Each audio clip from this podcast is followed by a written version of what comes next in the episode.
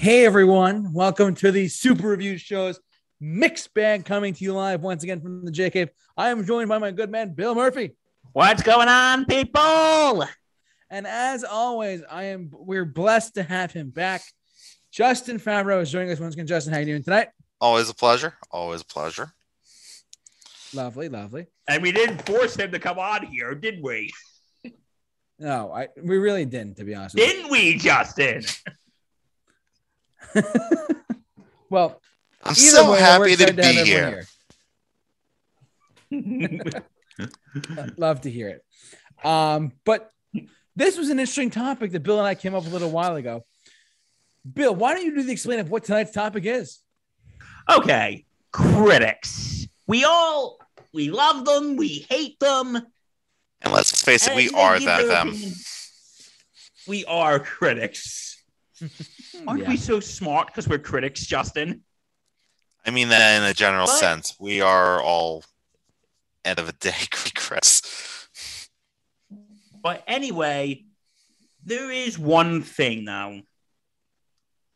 Critics sometimes are not always right. There, there are people There are- just like you and you and me. Just you and I, and who are sometimes wrong. And they've gotten movies wrong that either they hated and ended up becoming great, or that they liked and and stand the test of time. and stand the tenth of time. And before we go forward, you know who's watching? Our number one fan, Matt Hensley! Hello, Matt. What's Glad going on. Matt? What's up, Oh. buddy? Hopefully all is well. Uh, we should, and hopefully all, all of our regular audience will come, as- uh, come as well. So, who would like to go first tonight on uh, critics were wrong? I nominate Justin. I nominate Justin as well. Justin, why don't you go first?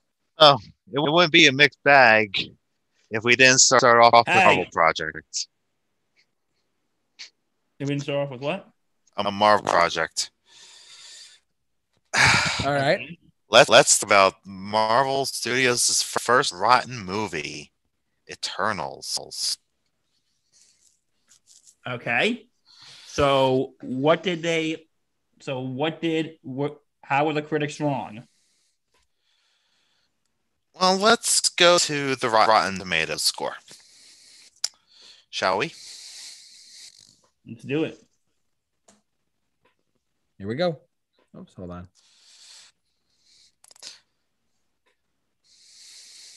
There you go. Rotten Tomatoes score for Eternals. So, 47%. That is lower than Man of Steel, uh, Amazing Spider-Man Do. Spider-Man 3,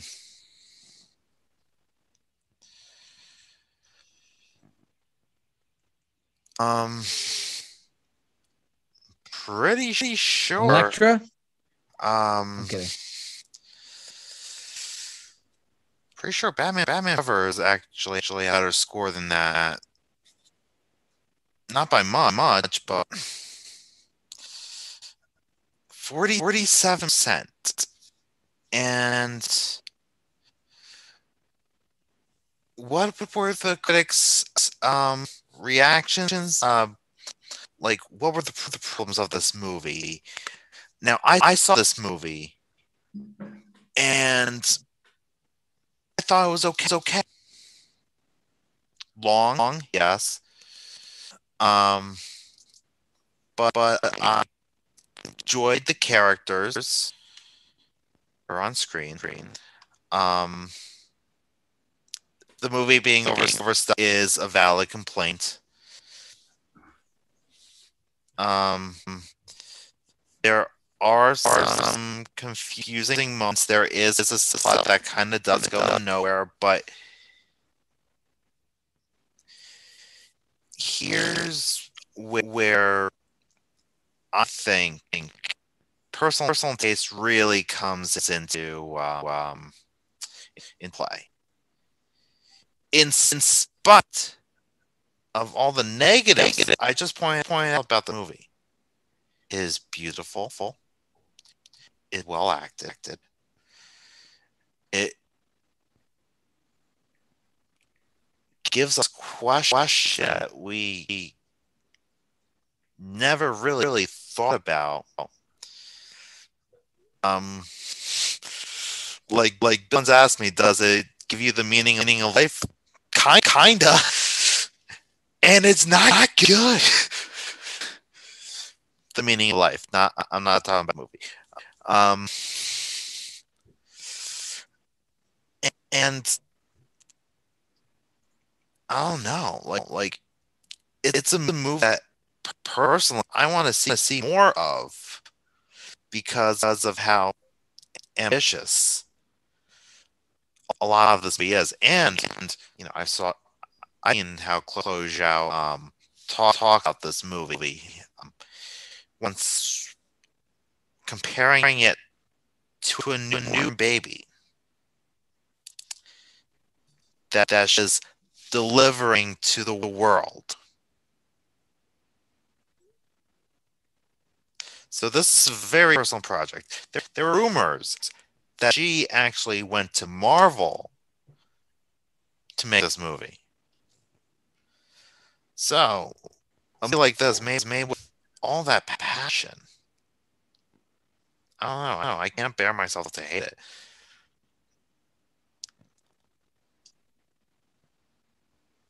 Now I I've seen uh, one critic that that I follow, follow called it, it um, subtle, subtly bad because it only gets bad once you think about it deeply.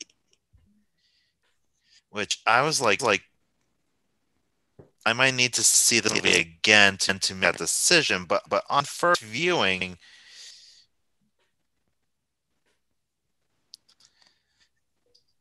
if anything, I think this would made a better better miniseries than a movie. But for what they accomplished in two two and a half hours, I was impressed, and I liked liked it. Awesome. Absolutely. But what do you think the critics got exactly wrong?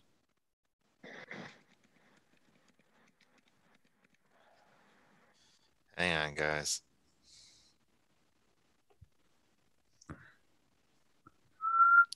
There we go.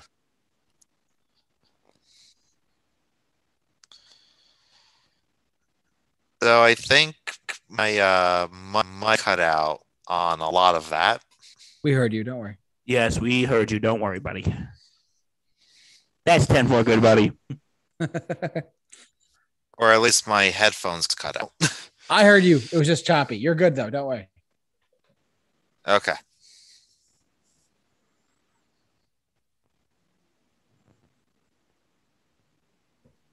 Okay, anyway.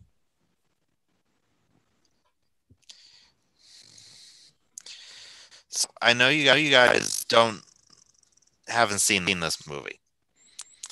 Have you you paid attention to any of the reviews for this for this movie? No, I tend to not look because I play, I thought I was going to see it sooner, but um, Justin, you know me from our times doing car reviews that I try not to look at reviews before I watch a movie. Hmm. And you know, since we've been reviewing movies for years, you know. Right, right. No, I I get that. Um, You know what? Quick question off topic. JT, do you look at reviews before you go into movies? Uh, sometimes it depends what movie it is. Because I'll give an example. I was looking today. You're gonna think I'm crazy, but I was looking to, at reviews today for the new Scream movie. I've never seen any of the Scream movies at all, nor do I really want to. I'm not that big of a fan of them, but I was curious to see what the audience reaction was, and as well as the critic rating was as well. And apparently, it's doing really well critically and audience uh, audience wise too. So yeah, yeah, I'm hearing Yeah. the same. Yeah, I'm I've hearing heard- the same. I I- heard I that look at- Jeremy Jahns gave it a Yeah. good time. No alcohol required. No, no alcohol required. Of course. I mean, I personally thought about it more and more. And I was like, yeah, because it depends on what movie. Like, if it's a movie I want to go see, I will ignore. Like if it's really a, a movie I'm really anticipated for, I'm not going to pay attention to it. Like I'm not for Spider-Man No Way Home. I avoided everything I possibly could. Then I saw the movie and I was very pleased and happy with it. Yeah, I avoided spoilers for four days. Oh Crazy my stuff. god. But I gotta say this too regarding like, but if it's a movie like, let's just say, if it's a Marvel film, I will I'll, I'll ignore. But if it's a movie like Ghostbusters Afterlife, which by the way I just saw in theaters last week on its last theatrical run, um, it was fun. I, the, this- it says right here that it was 62% on Rotten Tomatoes, but I would personally, I really liked it. I mean, I, I would I agree with that rating? Sure, but I liked it a little bit more than that. But that's me. So it all depends on where you where I am personally with critic ratings and whatnot. That's me, but it, like, it just depends on the movie. This is what needs to ha- happen. Ghostbusters 2016 should get Ghostbusters 2's Rotten Tomatoes rating. Ghostbusters 2 should get Ghostbusters Afterlife's Rotten Tomatoes rating. And Ghostbusters Afterlife should get, get Ghostbusters 2016's Rotten Tomatoes rating.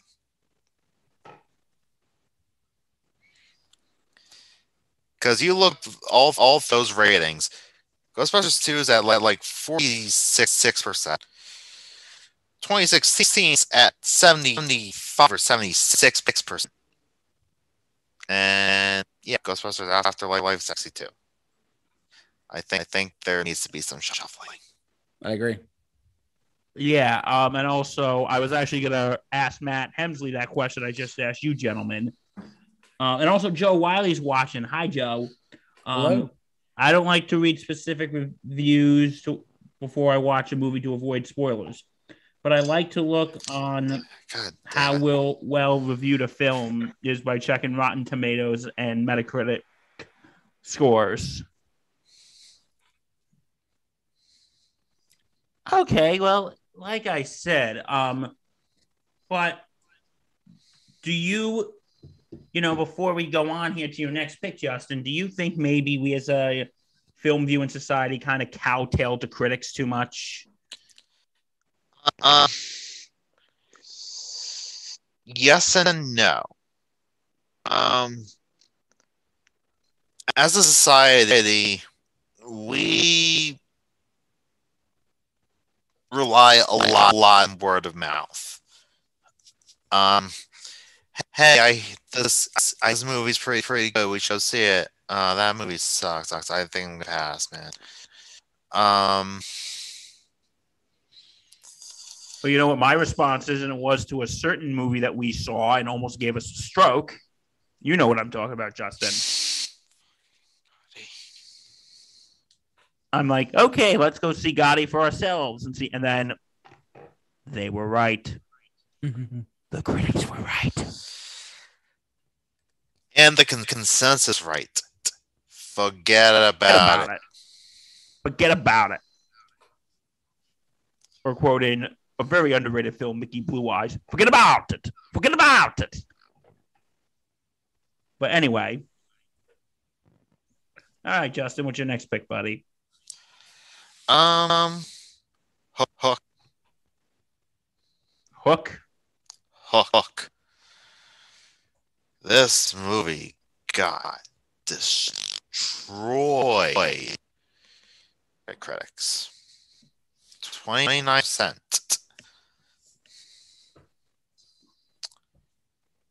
I'm sorry. Was this Really? not your? Was it not part of your child? Child? You know, Ro- It's a Robin good film. It's a good- Robin Williams' is Peter Pan. You have fucking Rufio. I mean, Dustin Hoffman's Captain Hook. And it feels like a Steven Spielberg movie. And listen to the consensus. The look look of is lively indeed, but Steven Spielberg run autopilot. in too quickly to his sentimental syrupy qualities. It's a kid's movie about about Peter Pan, Neverland. What what do you expect? I'm sorry, this wasn't the color of pur- purple too.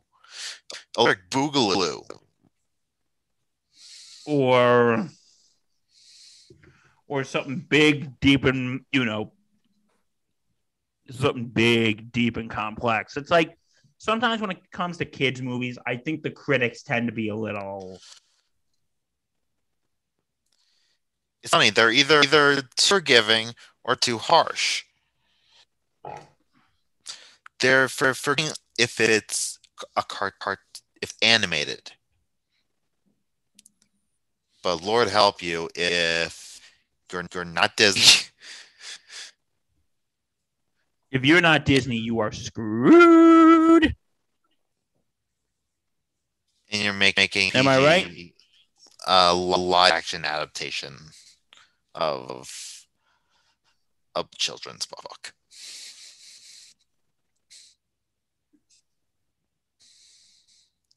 So, I mean, so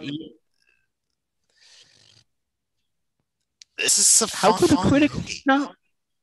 Yeah, how can the critics not like Robin Williams? Hmm. It's this boring with kid, but that's what 20, 20, 25 minutes of the movie. That's still two two hours of Robin Williams learning to be Pe- Peter Pan, and then being Pan. And then once you think about it, once you think about it, Robin Williams is like the perfect part for Peter Pan. Once you think about it,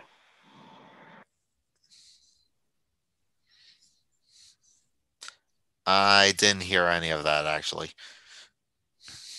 Robin Williams is the perfect part to be Peter Pan. By saying that five times fast. Robin Williams is the perfect part for Peter Pan. Robin Williams is the perfect part for Peter Pan. Robin Williams is the.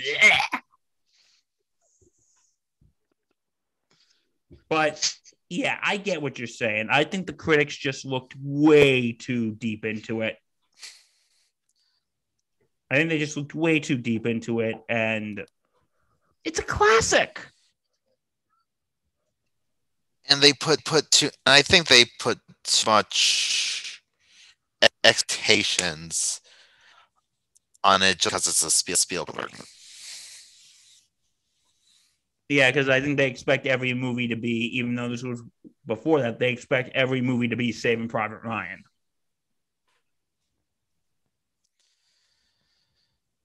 well, we hadn't this is right before uh schindler's list so. This not sure schindler's list was was 93 right Correct. Is that your next pick? okay Okay. No.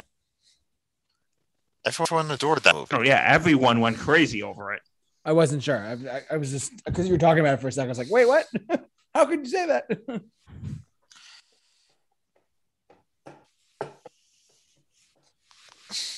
Okay, so what next?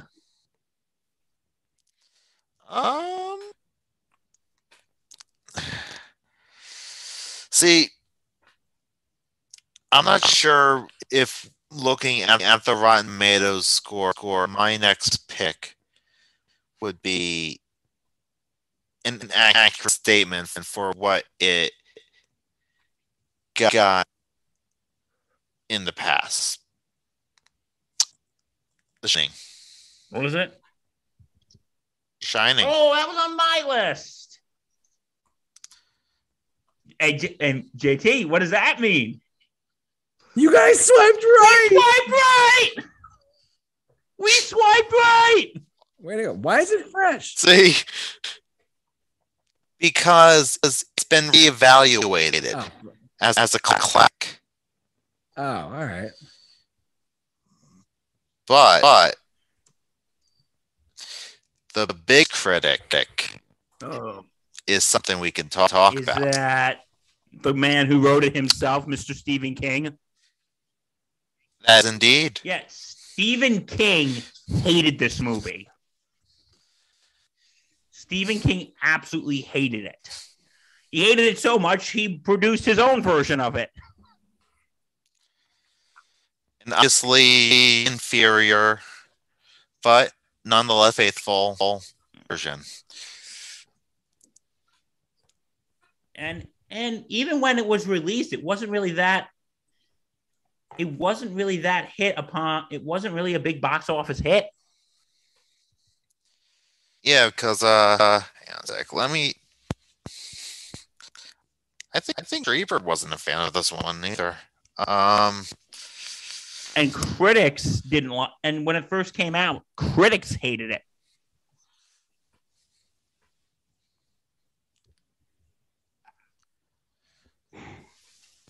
It's all you guys.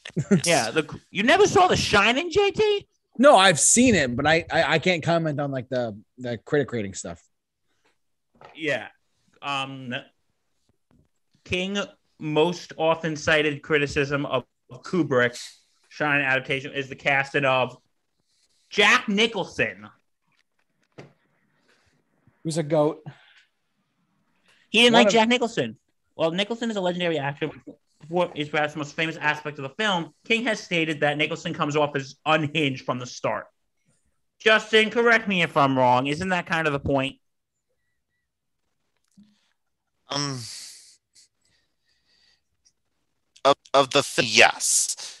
However, I do understand where King's coming from because he wrote the damn char- character. He knows the character Jack Torrance like the back of his own hand. Um. So yes, while it makes sense in the in the movie, in in the book could have been completely really different, and it's like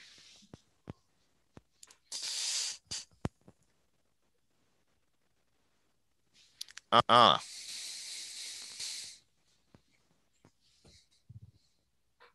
It's a tough call. Yeah, like he didn't like that. I guess I didn't read the book. Justin, did you? no. Well, it's Stephen King. It's like you know the his books are like you know six million pages long.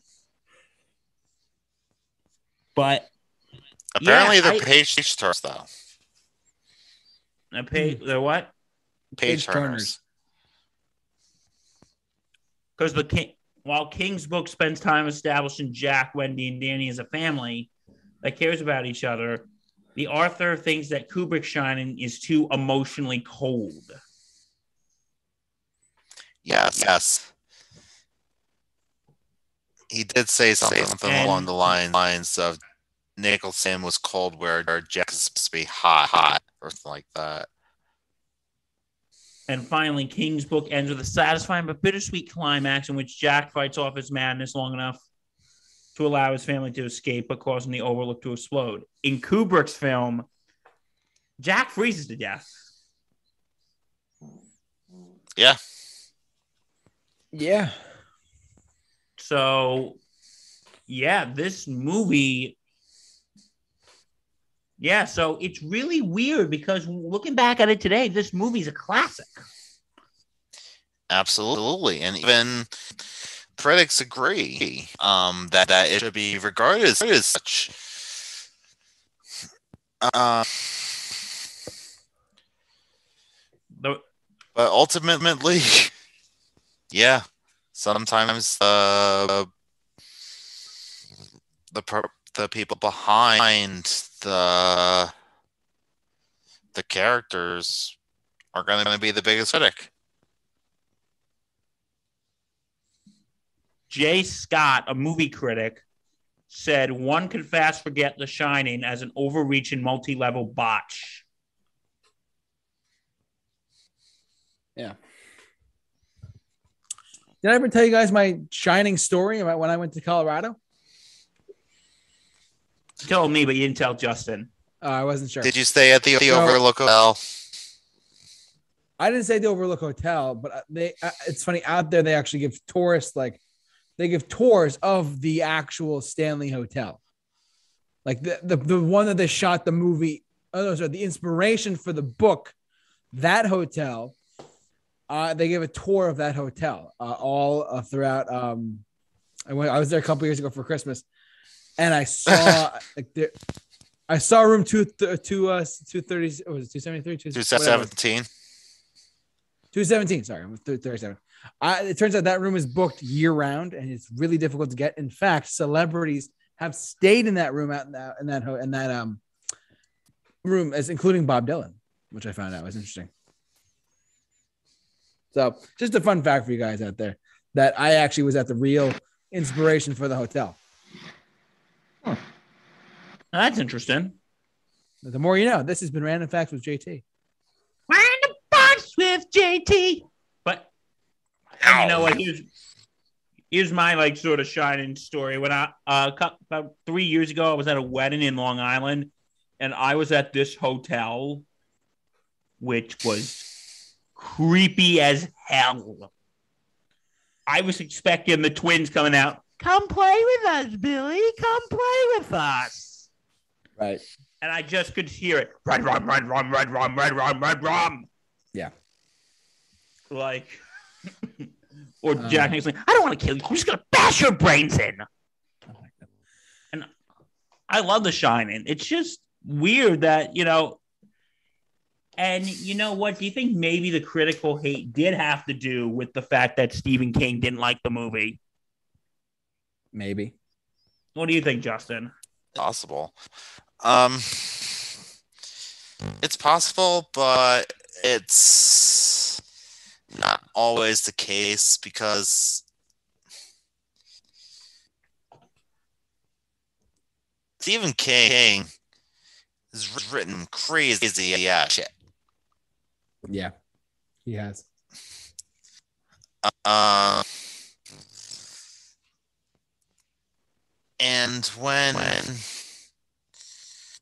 a a movie is crafted so meticulously, so that is that is something that um has been reevaluated how the movie was was made, especially uh the treatment of Coop to his cast. Well, here's something. Um, But you know? When we talk about um,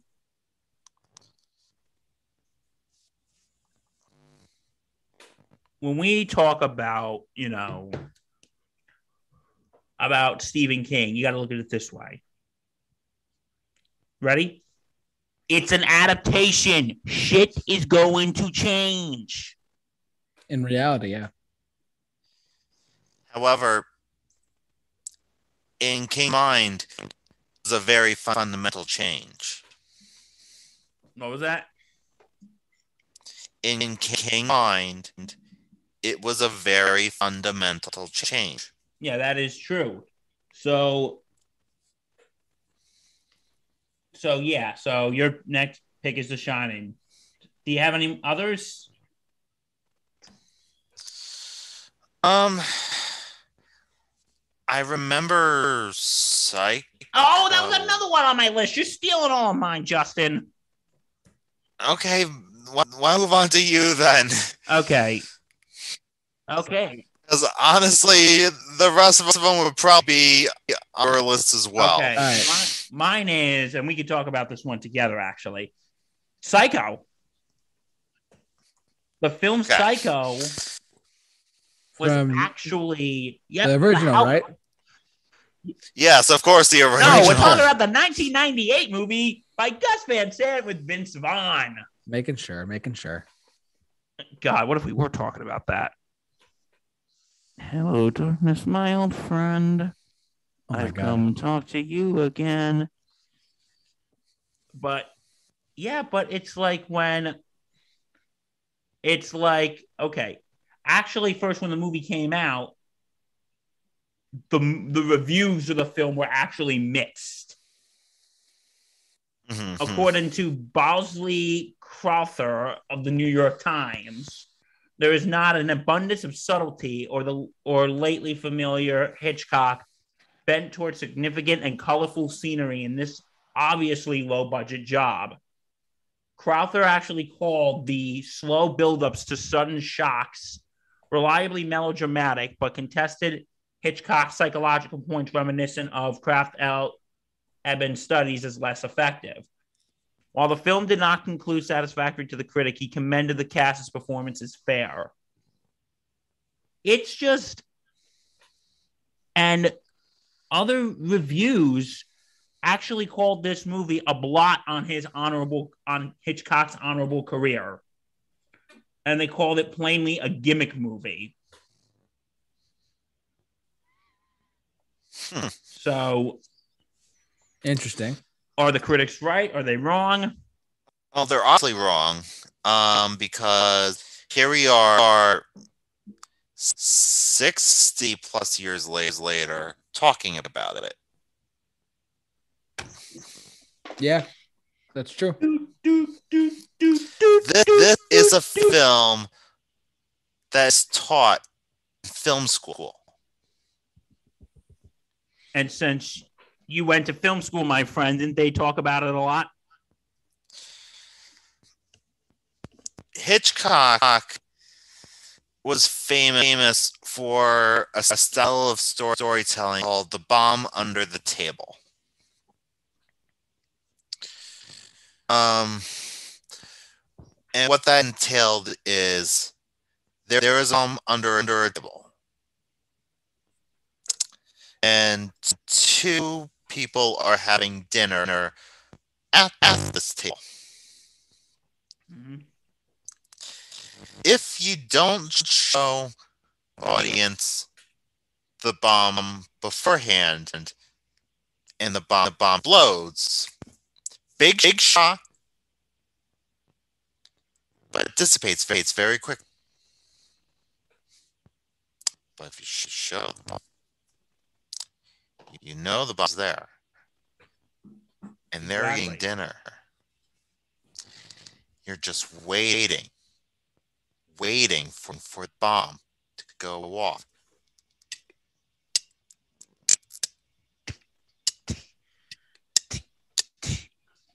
Boom.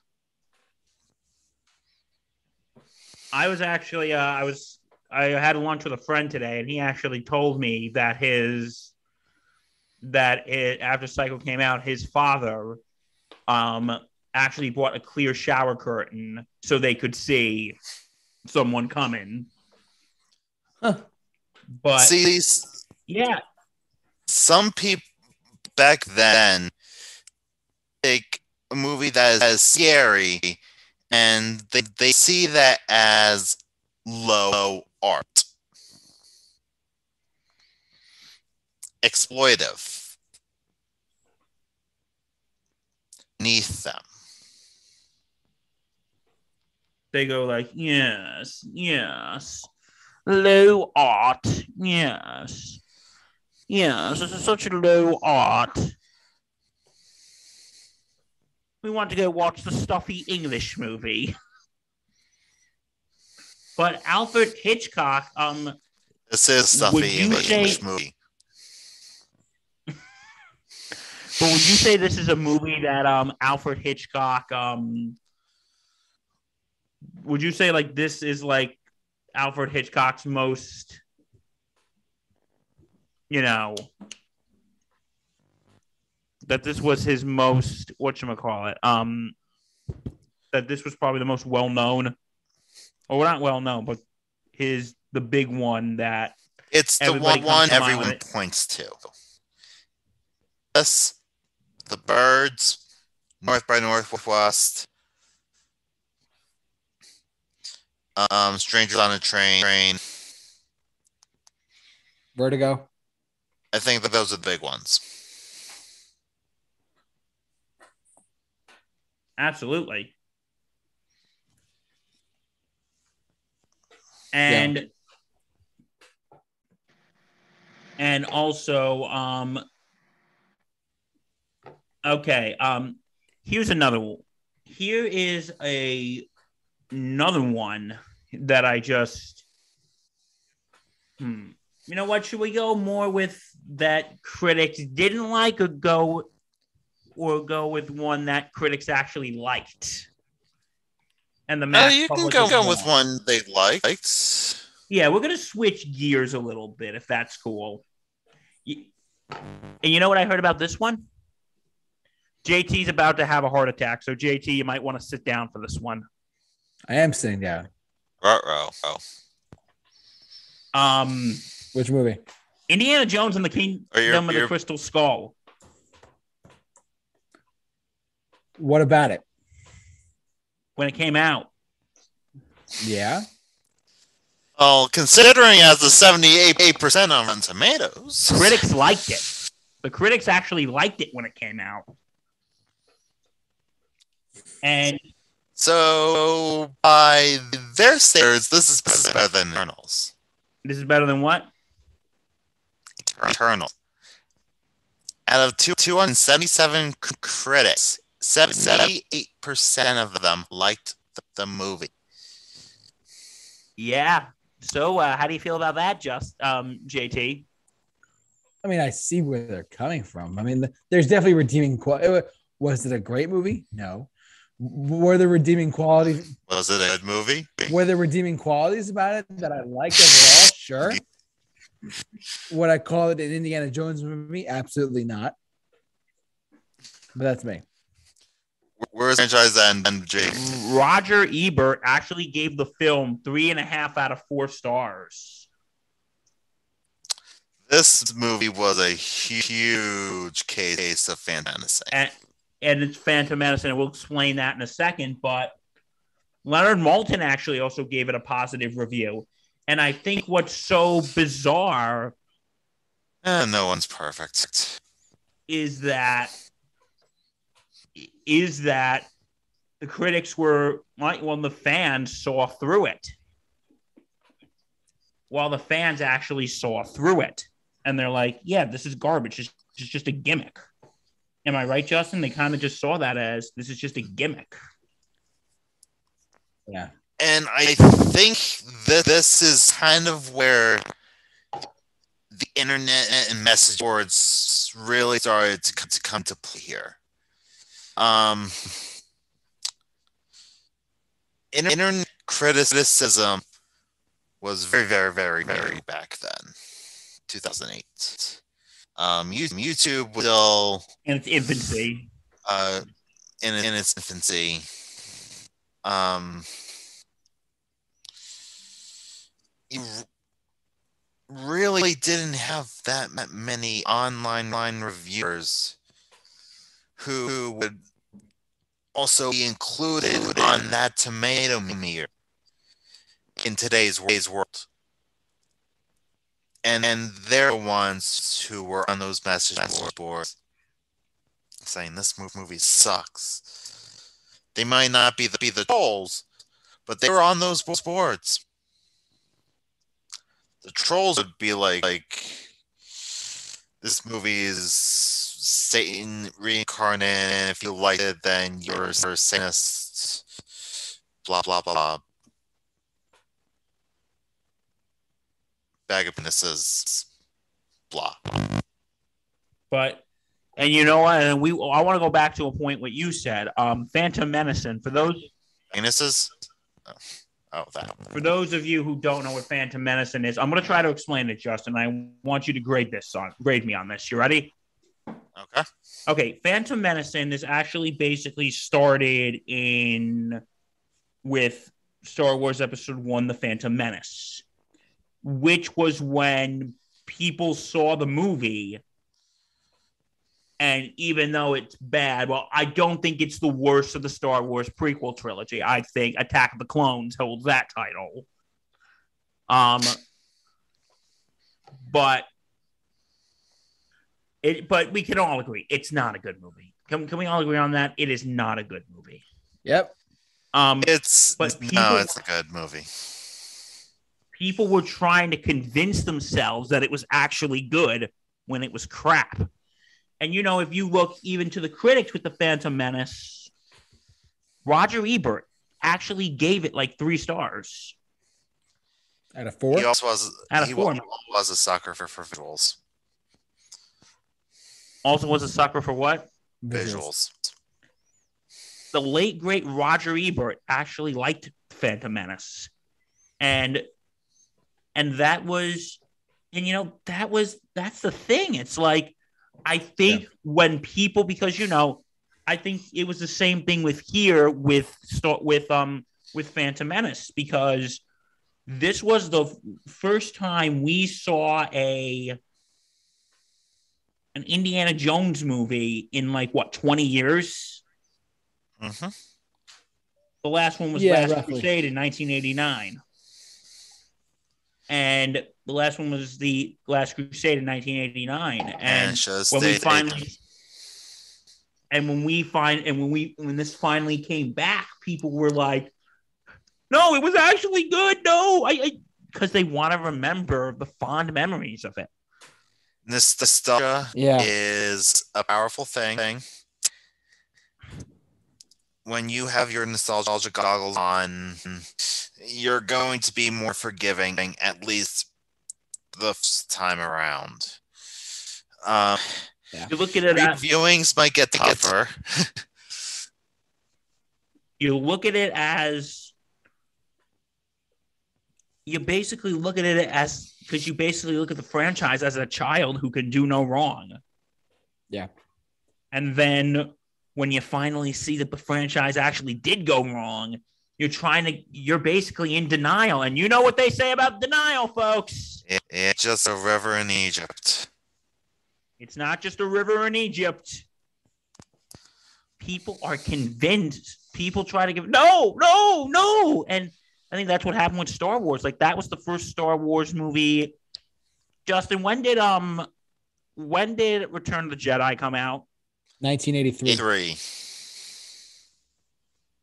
That this was the first Star Wars movie when Phantom Menace came out. That was the first Star Wars movie in 16 years. That was the first Star Wars movie that came out. released, at least. theatrically released in 16 years. So I think still had the people are just so. I think people were just so hooked on the nostalgia from the Star Wars series Yeah. when they really, when they really first saw the Phantom Menace. They're like, "What? No, no, no! This is actually good." What? I want to comment on that for a second, but I literally I have a story to tell. I have another story to tell about the Phantom Menace. Let's So I, I I've gone on record before. I've said this before about one of my favorite YouTubers in the world, and I, I one day hope to meet him. If you're listening to me, John Campea, I love you. You're amazing. Uh, anyways, he saw the Phantom Menace.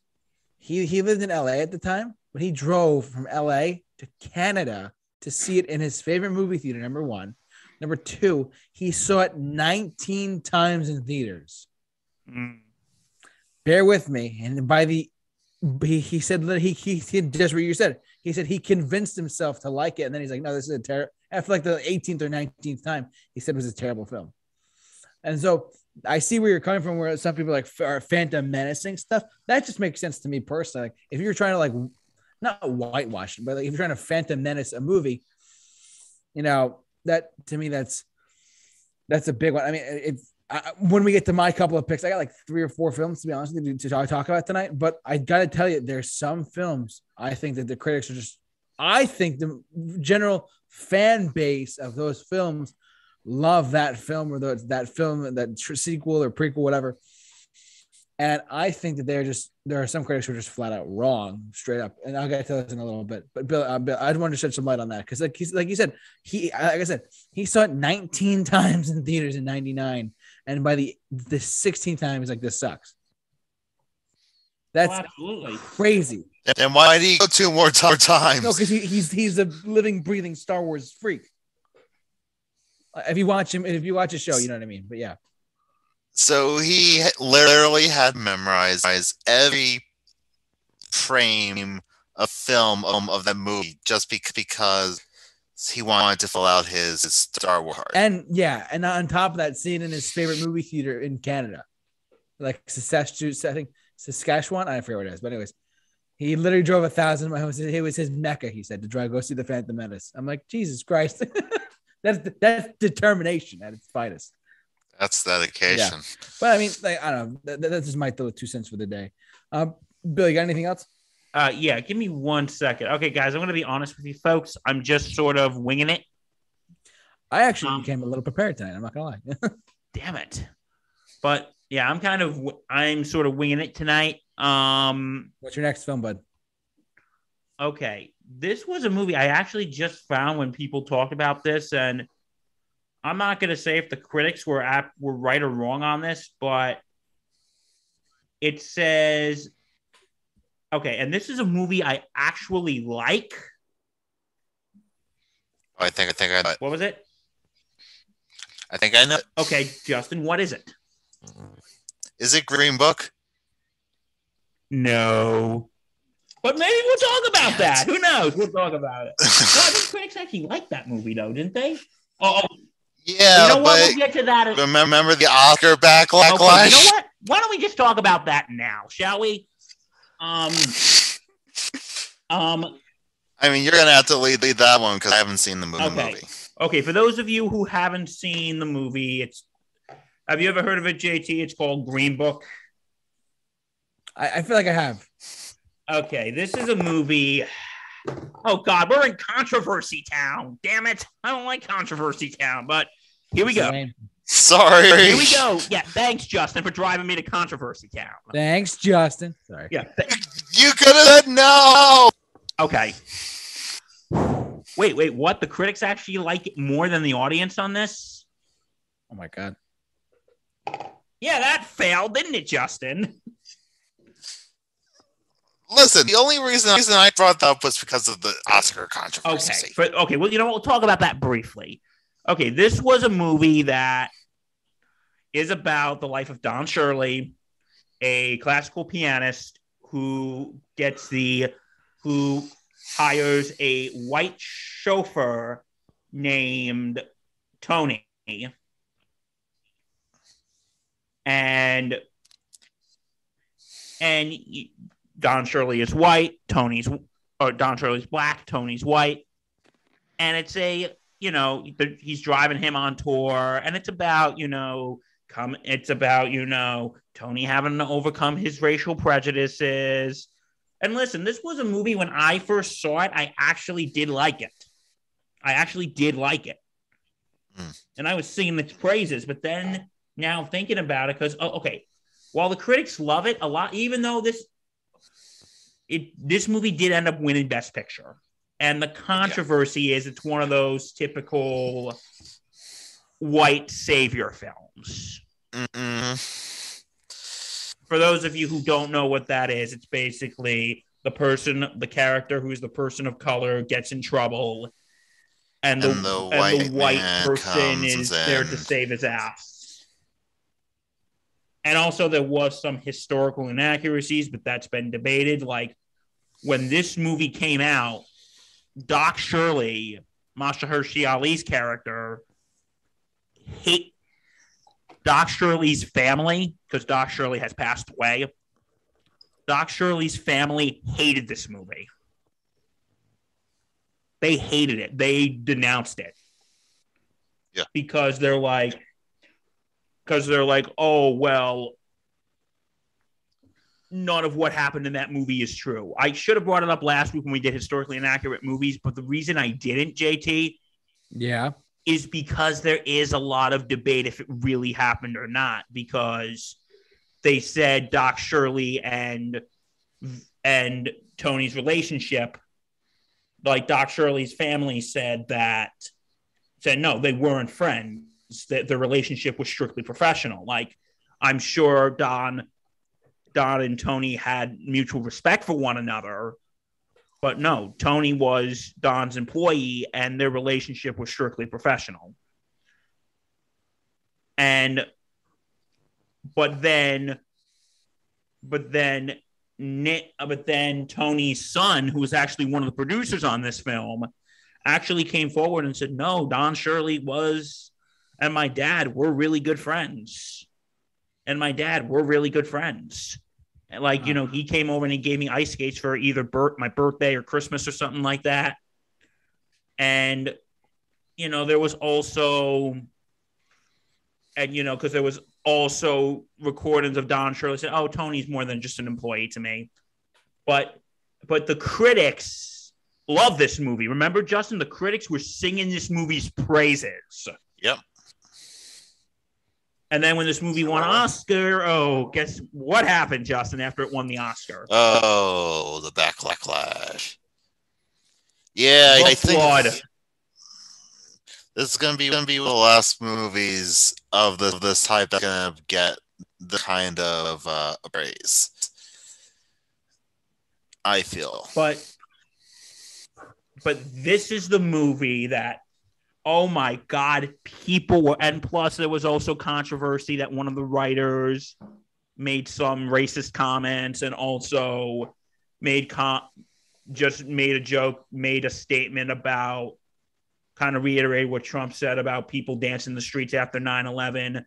But yeah, that surrounds everything. But the critics absolutely adored this movie. And me, since I'm probably the only one here who's seen it, it's good. It's I think it's good. But I really will admit this. This movie, this because this is because I've always felt like I think Academy Award movies, and if Matt Hemsley's watching, I know he's going to hate me for saying this. I feel like sometimes what the movies pick is more movies that critics like and not what moviegoers like. Justin, JT, agree or disagree?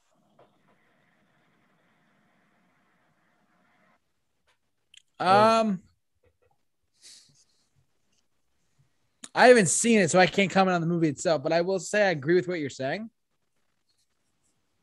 Personally, that that's me. But I mean, I I'm just saying. Justin, what do you think? Um, so my, my headset cut out at the last sentence. sentence.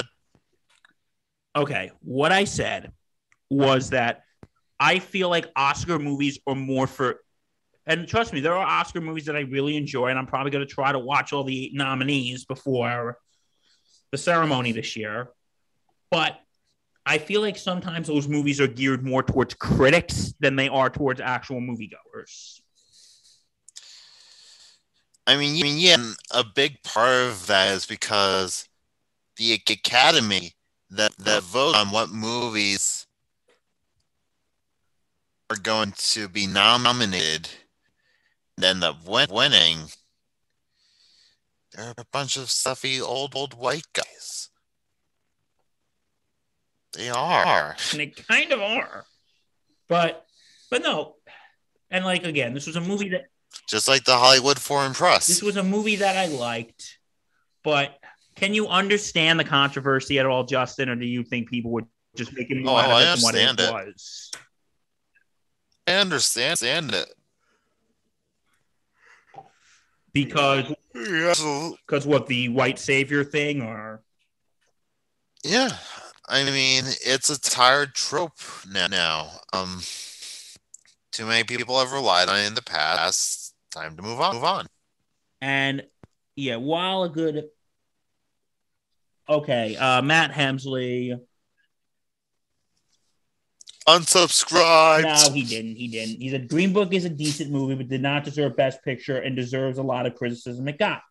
Agreed. Agreed. One hundred percent agree with you, Matt.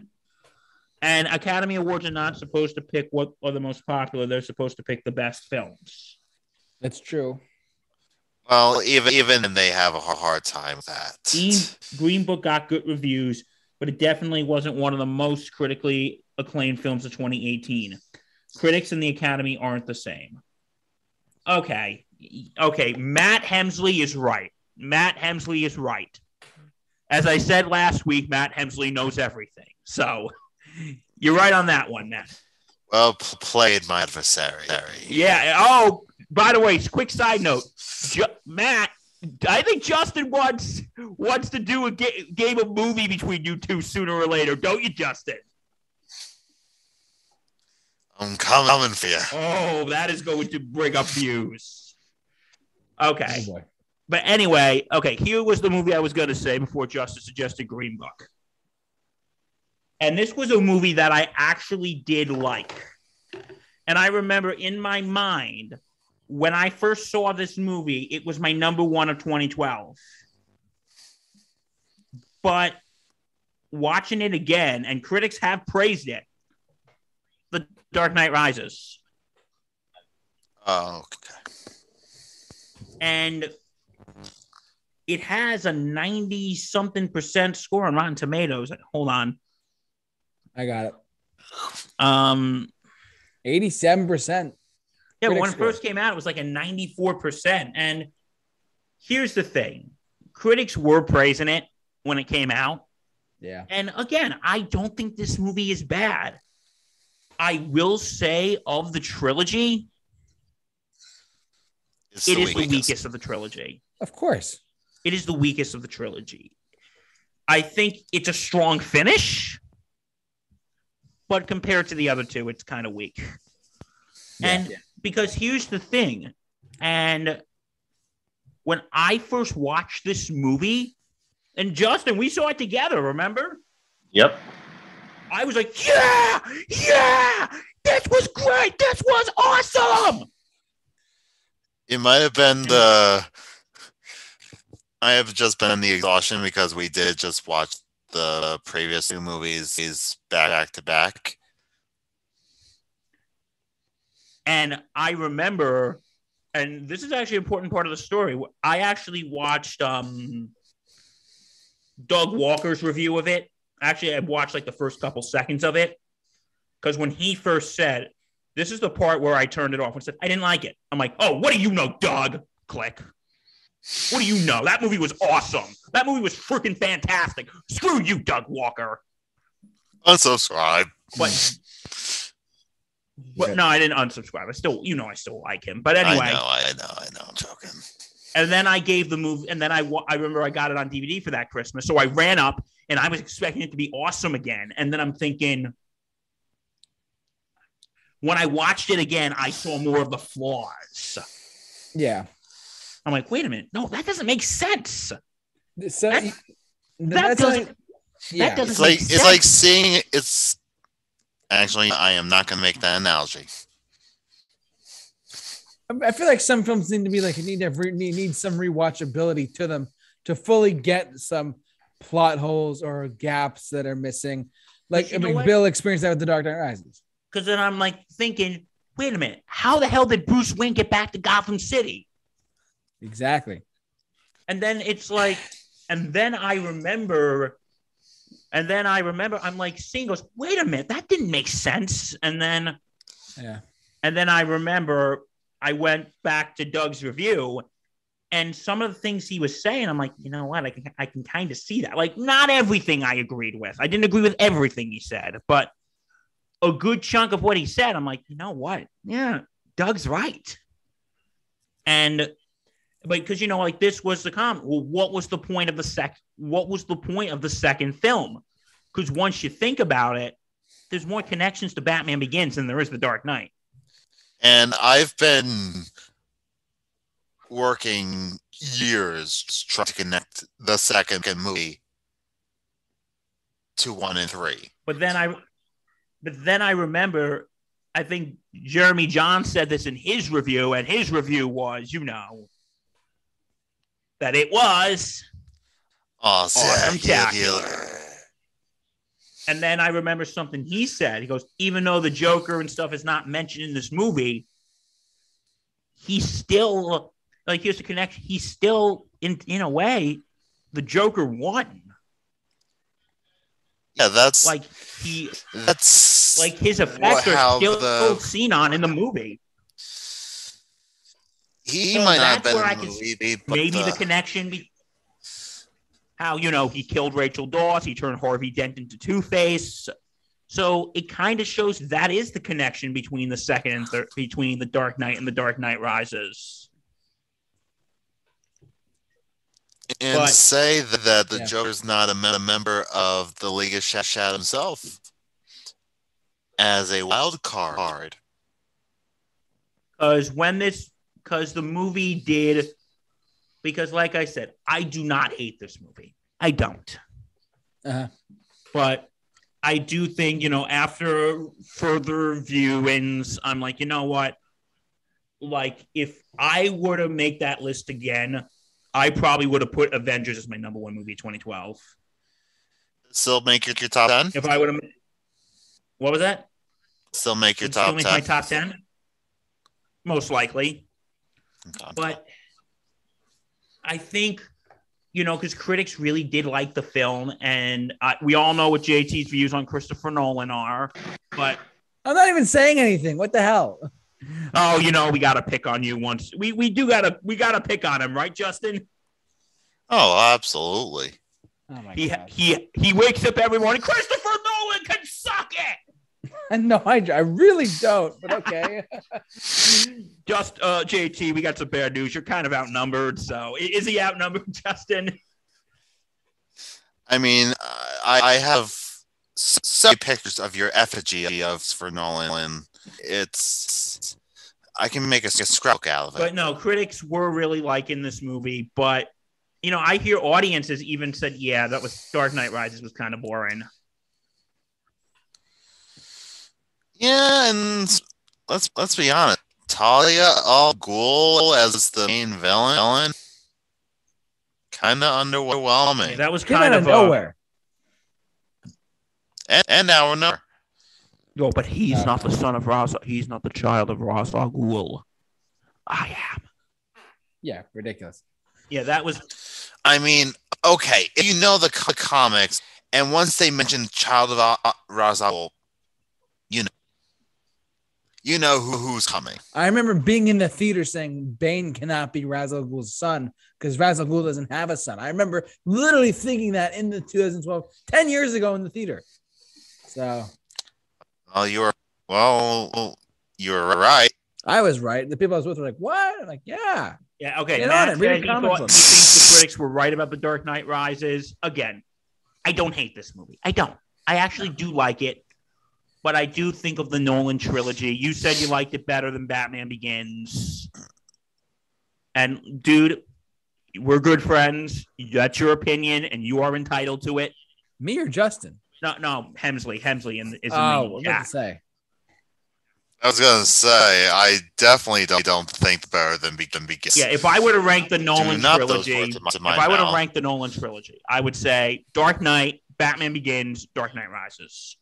That's it for a lot of people too. Yeah, that's how I would rank Mhm. it. Dark Knight, Batman Begins, and The Dark Knight Rises. But Yeah.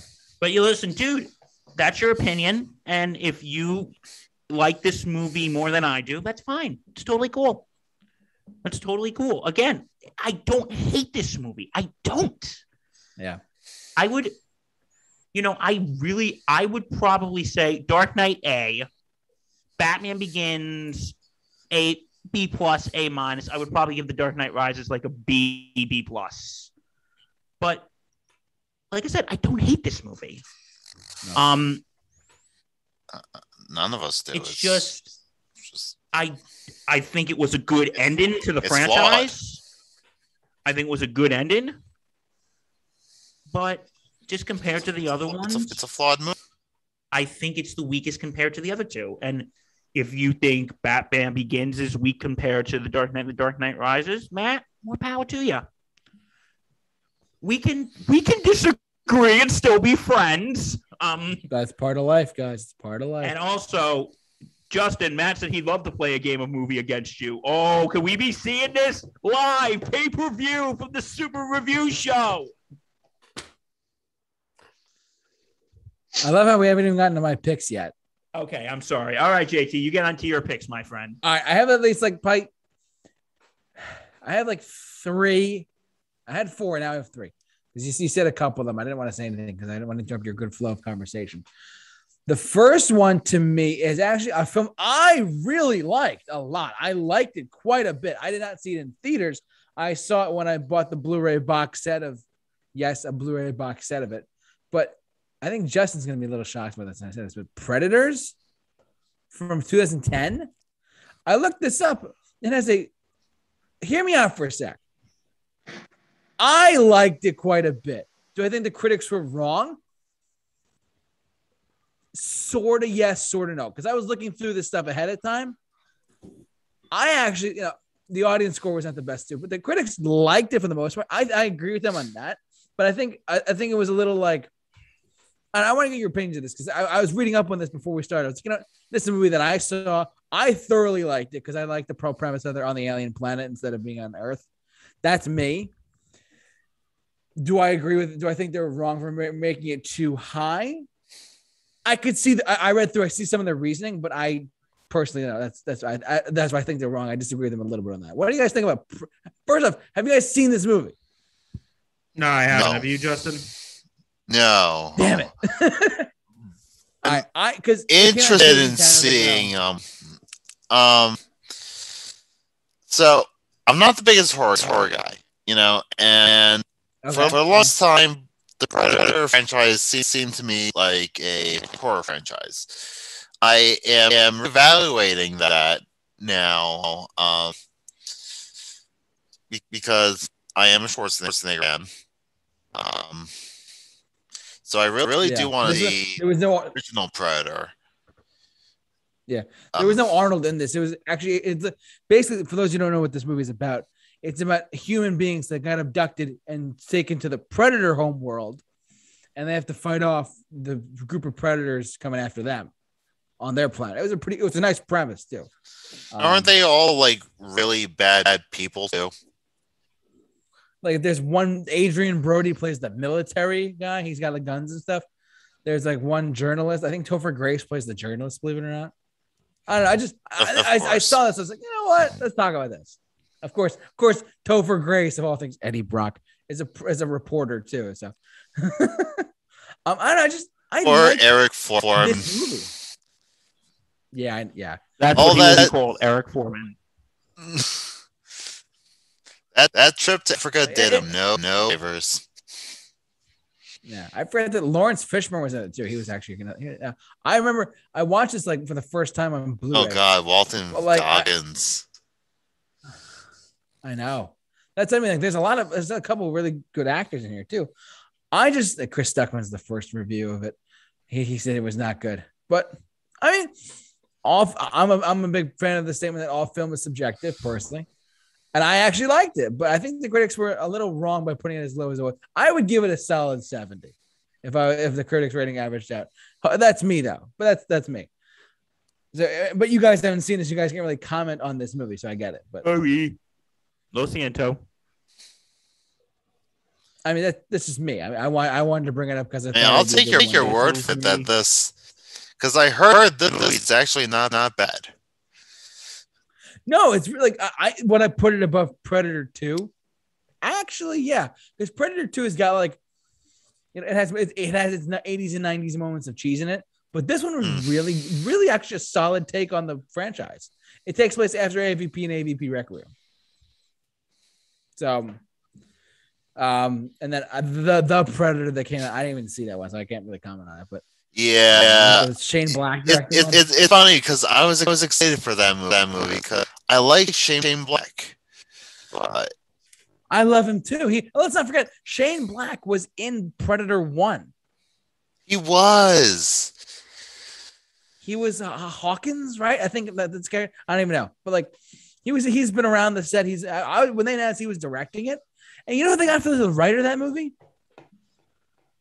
Oh, Yeah, he, he, he wrote it, writer- directed.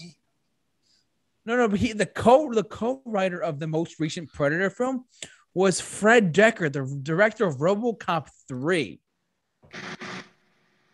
I don't know how that happened or how that like when they first said it, I'm like, what the hell are they thinking? They're putting RoboCop 3's director and writer as the co-writer for a new Predator film. You have that is intriguing to me personally.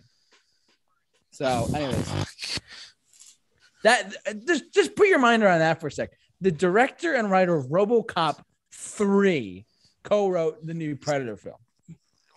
Wait, did he did other stuff though? Did Fred he? Dekker, I, let's I mean, I don't know. Just look him, look him up. Sure, sure. He directed he directed a couple films, I think. The Monster Squad he wrote. He also did a Oh, okay. Well, so he's done, done decent stuff He before. co-wrote, but he co-wrote the. That's his like most recent I- in the IMDb credit is the Predator. Yeah. Oof.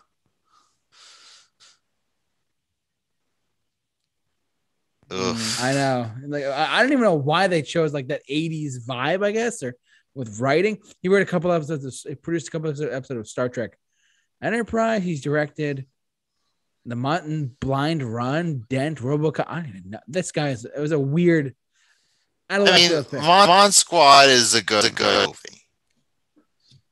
Cheesy, but It's good. like 80s cheese, right? What Predator? I mean, uh, Robocop three. Monster And- Squad. And you know, you know how much I lo- love aged ch- cheese. Oh yeah, no.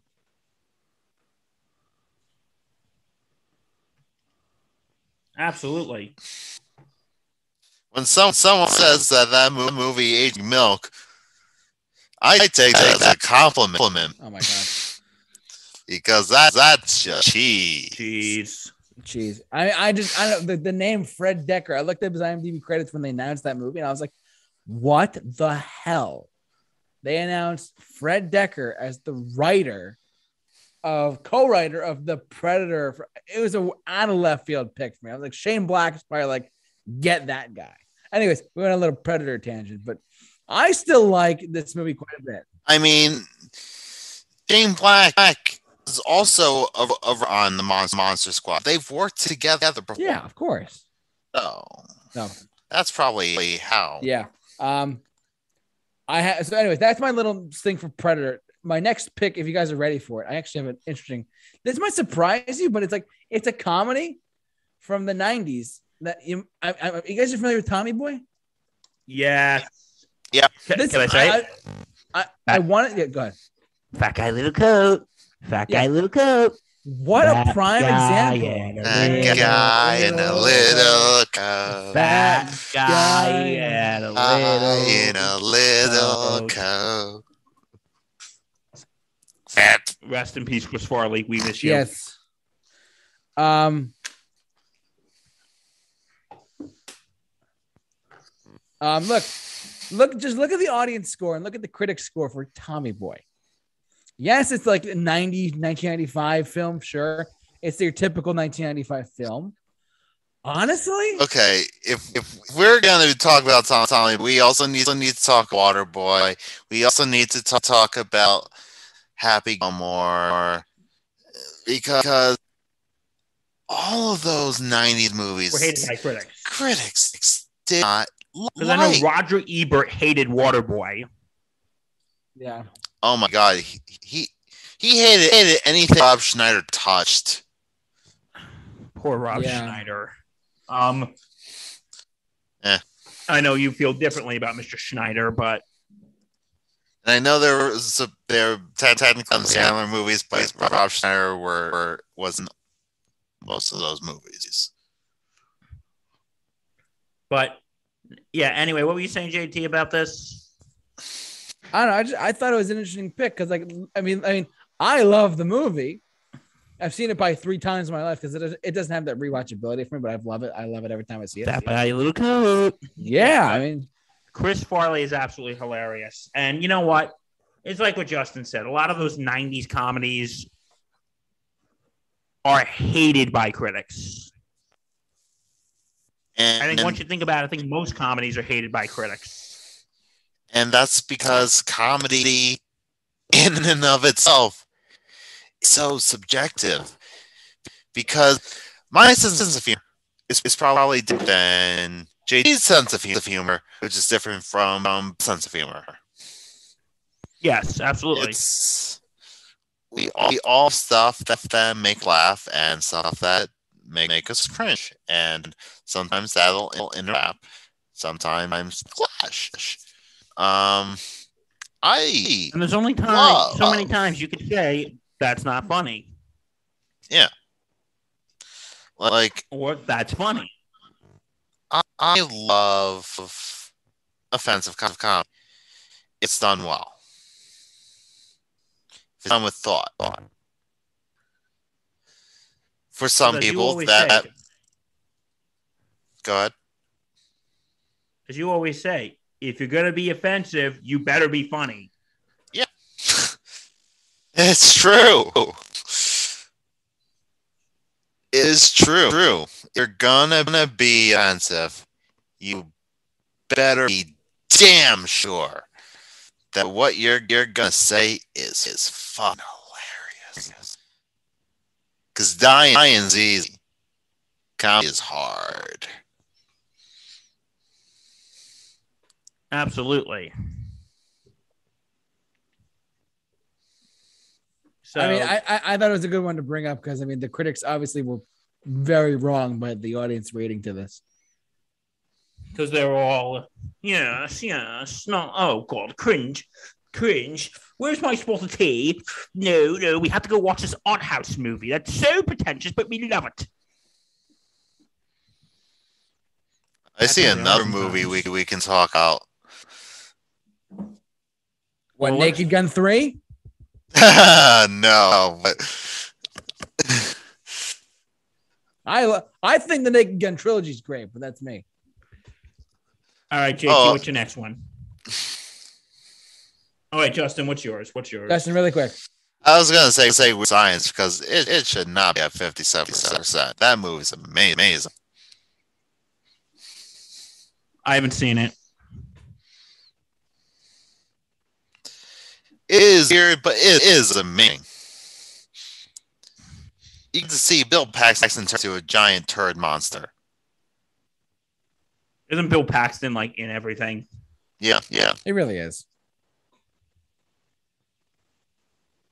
Uh, let me think. What was the other one? Uh, there was one more I had in mind. Um, I took note of it. Give me one sec. Hold on. We'll give you two. Uh, What was it? I lit- I took note of it too. It was well, I was gonna say Return of the Jedi because then I was thinking Metacritic for some reason, not Rot- not not Rotten Tomatoes, but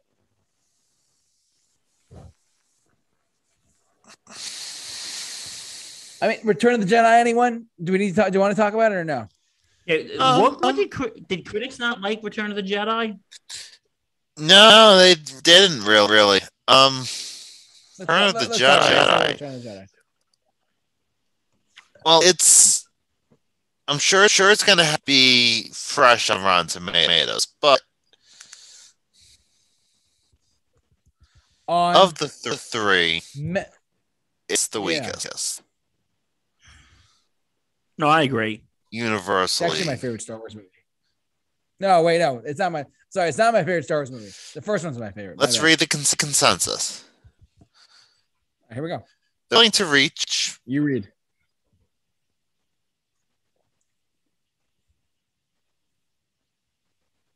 Okay. okay.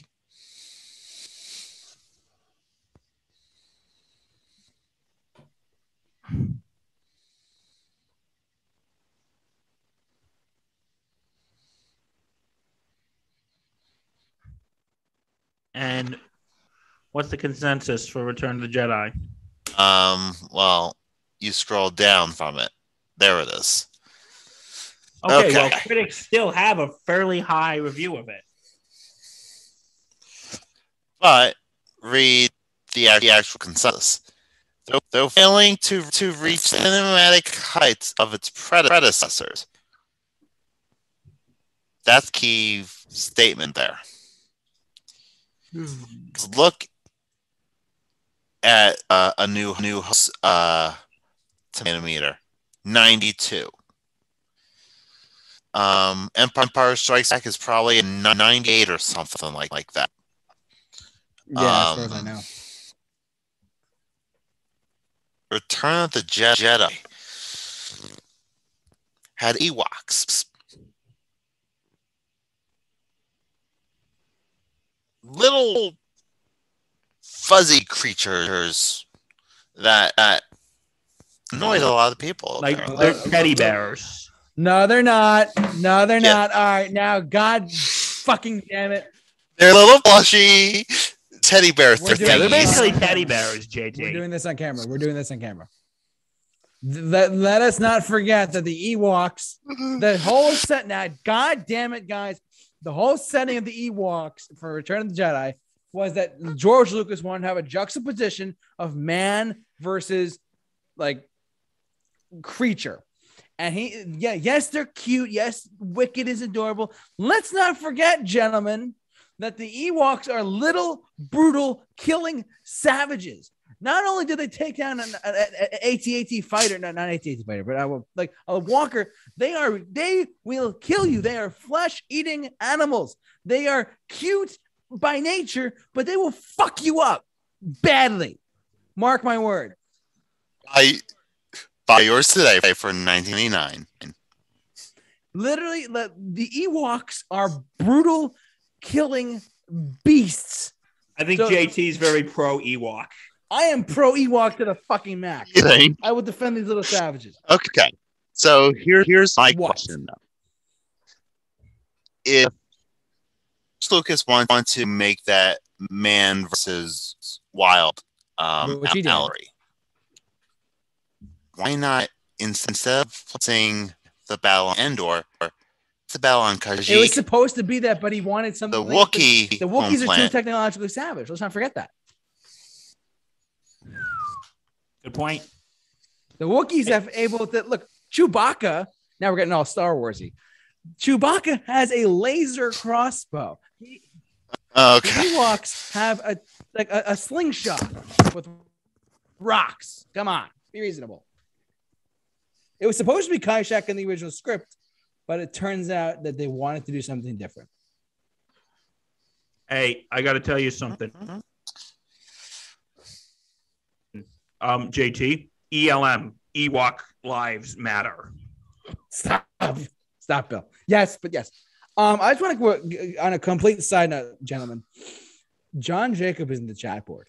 This fine gentleman is a savage at life. Can I? Can, and I just want to point out on our stream for our podcast listeners. So for our podcast listeners, I don't know if you guys know, our YouTube channel recently crossed 1,000 subscribers, and John Jacob, who's in the chat board, is our 1,000th subscriber. So kudos to you for being on, on our stream tonight, my friend, and tune in every Wednesday. We go live every Wednesday, and you are And- welcome to watch us all the time. You are awesome. I give you full credit. You, he's a been big fan of mine and a big fan of ours. He's talked to me numerous times uh, and throughout uh, throughout the past day or so. Uh, so gi- just a shout out to John Jacob in the chat board. Welcome, welcome, welcome, welcome. Yeah, so welcome and thank you for being our 1,000 subscriber, buddy. We appreciate it. Oh, Thank you. And you know, and you know what that deserves? Applause! Applause! Applause! yes. For our podcast listeners, might not be aware of it, but it's true. Yeah. So. So yeah, um, yeah, but you know, of the Star Wars tw- trilogy, I think Return of the Jedi is the weakest, as is the pop- popular consensus.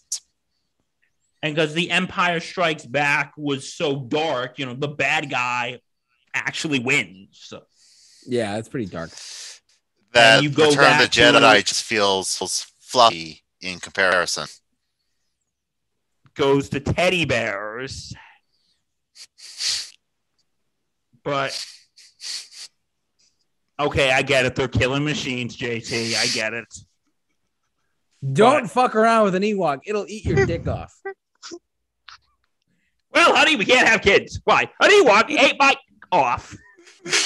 Uh, You think I'm joking?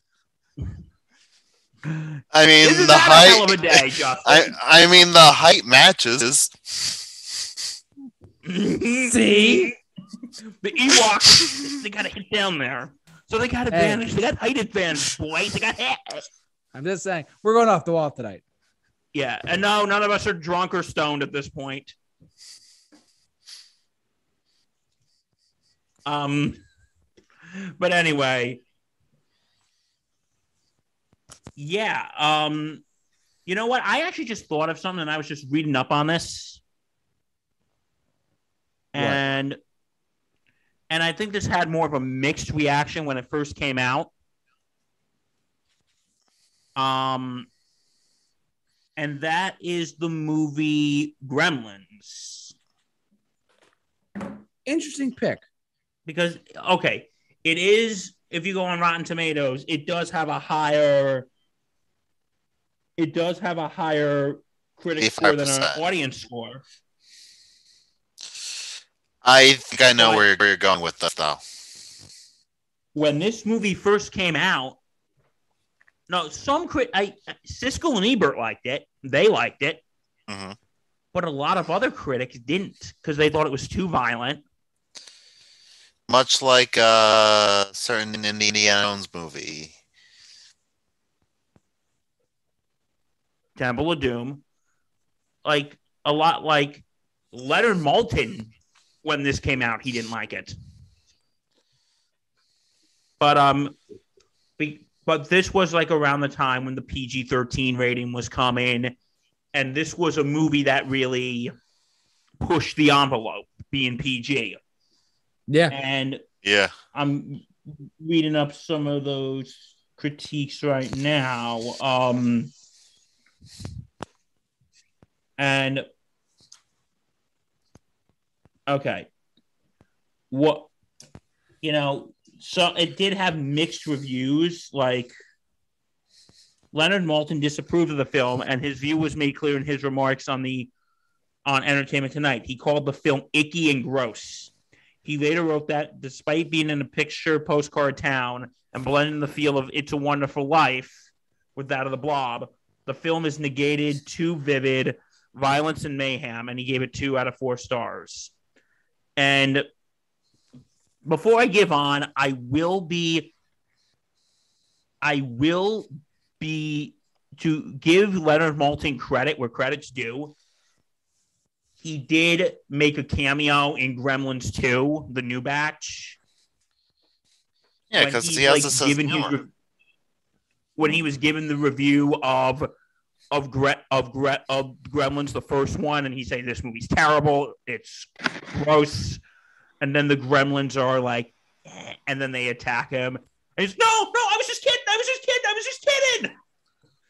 So you know what? I gotta admit, I, I Leonard Maltin, I will give him credit in Gremlins too for making for being a good for being a good sport, for being a good that he was because he was being a good sport, and I'm sure they probably asked him, "Hey Leonard, would you mind making a cameo in Gremlins 2? Do you, Justin, do you think they asked you, okay, you know what, payback for what he said about the last one? Or do you think they told Leonard Maltin what was going on and said, it's all in good fun. We're just busting your chops. Uh, it, it's absolutely the you second. don't think it's like, oh, pay. absolutely They're not like, oh, Maltin, payback's a bitch. no, no, no. No, I'm sure they just like, oh, it's all in good fun. We we no harm, no foul. But no, he actually did give. I think he actually did give the second one a better review than the first one. Hmm. And, but I'm sure he liked one of the, the actors very much. what was that, Justin? Well, I'm sure he, sure he liked one of the actors very much. Yeah, but but you know, like this is a film. It's like you know what? It's so weird. It really talks about when you reflect then and now. It's like of movies being so violent because critics were criticizing that the movie was too violent, and you know, which later inspired the PG thirteen rating. Um, and also in Gremlins 2, there was a scene in the movie in the movie theater when when a guy when a when a mom is running out with a little girl saying you're really showing this and the movie and the movie theater ticket taker is like we just show these movies madam we don't make them that was actually based off an incident an incident when a little when a mother dragged out her child of the first gremlins movie So that that is something I will say. Uh, uh, and this this isn't really that much of an issue anymore with, with the creation of the PG PG thirteen rating. Um, because what what has been nowadays is we just got G was he was a thing. PG became became UG. And PG thirteen is the new new PG, and some are. You get away with with oh, Ghostbusters two is actually fifty three percent. I still stand by my statement. Um, um anyway, um, the MPAA is just I don't I don't know what their standards are like anymore. You know, that's a that's a con that's a whole nother conversation for a whole nother episode. But Look for our next mixed bag episode. Just you know, we could do that. what the hell is MPAA smoking? Okay, but anyway, it's just such a weird concept that back then movies were criticized for being too violent. Nowadays, it's like, hmm, okay, it's violent, no big deal. JT, what are your thoughts? Unless you're Joker. Yes, well, that was also a bunch of other things too. Yeah. But um about Gremlins or the rating system. What do you got? like, do you think it's like weird how back then movies actually got flack for being too violent, but now people are just like, eh, whatever. There's another other movie we can talk about that that, that actually got a, got a PG-13 rating. And was that the other one? Justin? Maybe. It's the other. Oh no, no, no uh, uh, too. No, no. What was that? It, it is a movie that I adore. You not so much, much, but I adore. What is it? my favorite Christmas movies. Bat Batman Returns. so Sus. this movie, okay, yeah, eighty percent on Rotten Tomatoes. That's that's not who I'm talking about.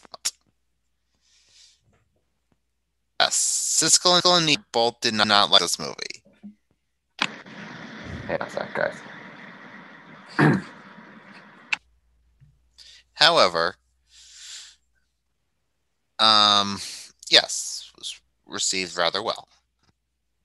It was the parent groups that was concerned concerned about the movie because in their minds, comic book movies are just supposed to be these fun, frivolous, be things and this is, is one of Tim Burton Tim Burton movies. Tim Burton's ever Tim Burton.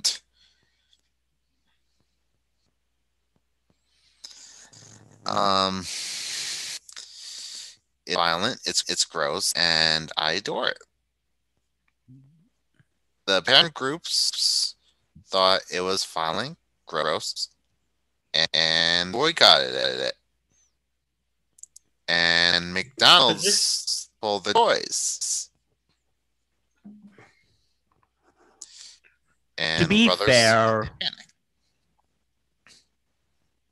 to be fair though, Justin, I don't think this is a movie you could really promote with a Happy Meal toy. To be fair, Okay, fine. But but it's it's rated PG thirteen for a reason. did critics like this movie, or were they like, Um, back then I th- think it was mixed positive. Because I think it was really the first Batman only has has a one. Fascinating. Yeah, I saw that too. That's fascinating. it is? It's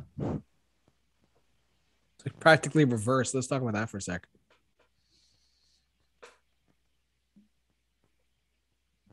About the same amount of review reviews too. Interesting. Now, now this movie, it, I don't think anyone expected to be what it, was because of the '60s Batman. You know, it's still still in everyone's mind. I know, um, people still can't see see Batman anything but that can't be Adam West figure who likes to do that. And Because critics, just I don't think they really like bomb. this movie. this movie, I don't think critics really liked it when it came out. Oh, it's it's it definitely held up. I mean, Oh, it when, did. when I mean, I don't think we would have Michael Keaton returning to the role role if this wasn't well regarded. Yeah, I agree. So the fact that this is is only at 771 and Batman Returns is at, is at 80. I mean, listen, I love that it's at 80%, but but wow. Yeah, because I think again, it's that nostalgia that people liked Batman. They liked the Adam West. They didn't. They didn't want a new, darker interpretation. That's my I theory. did. A Bill theory. I know I wasn't alive, alive, but Twinkle in My Dad's Eye did. Bill, that's a new shirt we're gonna make. What a Bill theory. Bill theory. I'm gonna make that. Yeah. Plug for the Super Review Show store. And also our favorite shirt. Thanks, COVID. And 1 800 got Bill. Got Bill. 100 got Bill. All available now in our store. And by the way, call me Anna. 1 800 got Bill. Um, Oh my god. Well, all right, Any other- else? any other films we could talk about, guys, or what do you think? I think I'm good. You, Justin? I'm I'm good too. Yeah, yeah, I'm good. Well, I guess that's going to do it for us tonight. Thank you, everyone who's watched and supported Chatboard. I was interacting with you guys for a majority of the night. You guys are outstanding. Thank you for all of you who are listening and watching us. you we guys haven't make the show. Yeah, exactly. It's all about bringing community together. We all we love community here at the Super Review Show. Community is fun. Yes. I want to thank Justin Favre for joining us tonight on this, this special occasion, and hopefully he'll join us next week for when we do Critics Were Right. We'll see what happens. Hopefully so. Um, the other half of the time. We'll definitely see. I want to thank, as always, Bill Murphy for joining us as always, joining me as always. Always a pleasure, my friend. run. Thank you, sir. And, And- by the way, I just want to point something out. Before Bill does his typical plug, if you go to our YouTube channel and you go to our personal accounts, his YouTube channel is now one of our sponsors. You can No. follow him at Sports. Follow us at Sports Insanity Network, and don't and don't forget to and don't forget check out the Sports Insanity podcast. We are available on all platforms, and don't forget to check me out tomorrow night about seven o'clock for Thursday night Gridiron, as we talk as we preview the Saturday NFL wildcard games. So check that out, guys. yes, as always. I'm sorry, I, I, was- I was distracted by JT's dabbing. Don't worry about it. It's okay. Anyways, thank you so much for watching, listening, however you listen to us. And and sorry to uh, Matt Damon, and we, We uh, ran out of ran time. We ran out of time that day. Thank you so much, everyone. Have a great night. We'll see you guys next week. Peace out, everyone.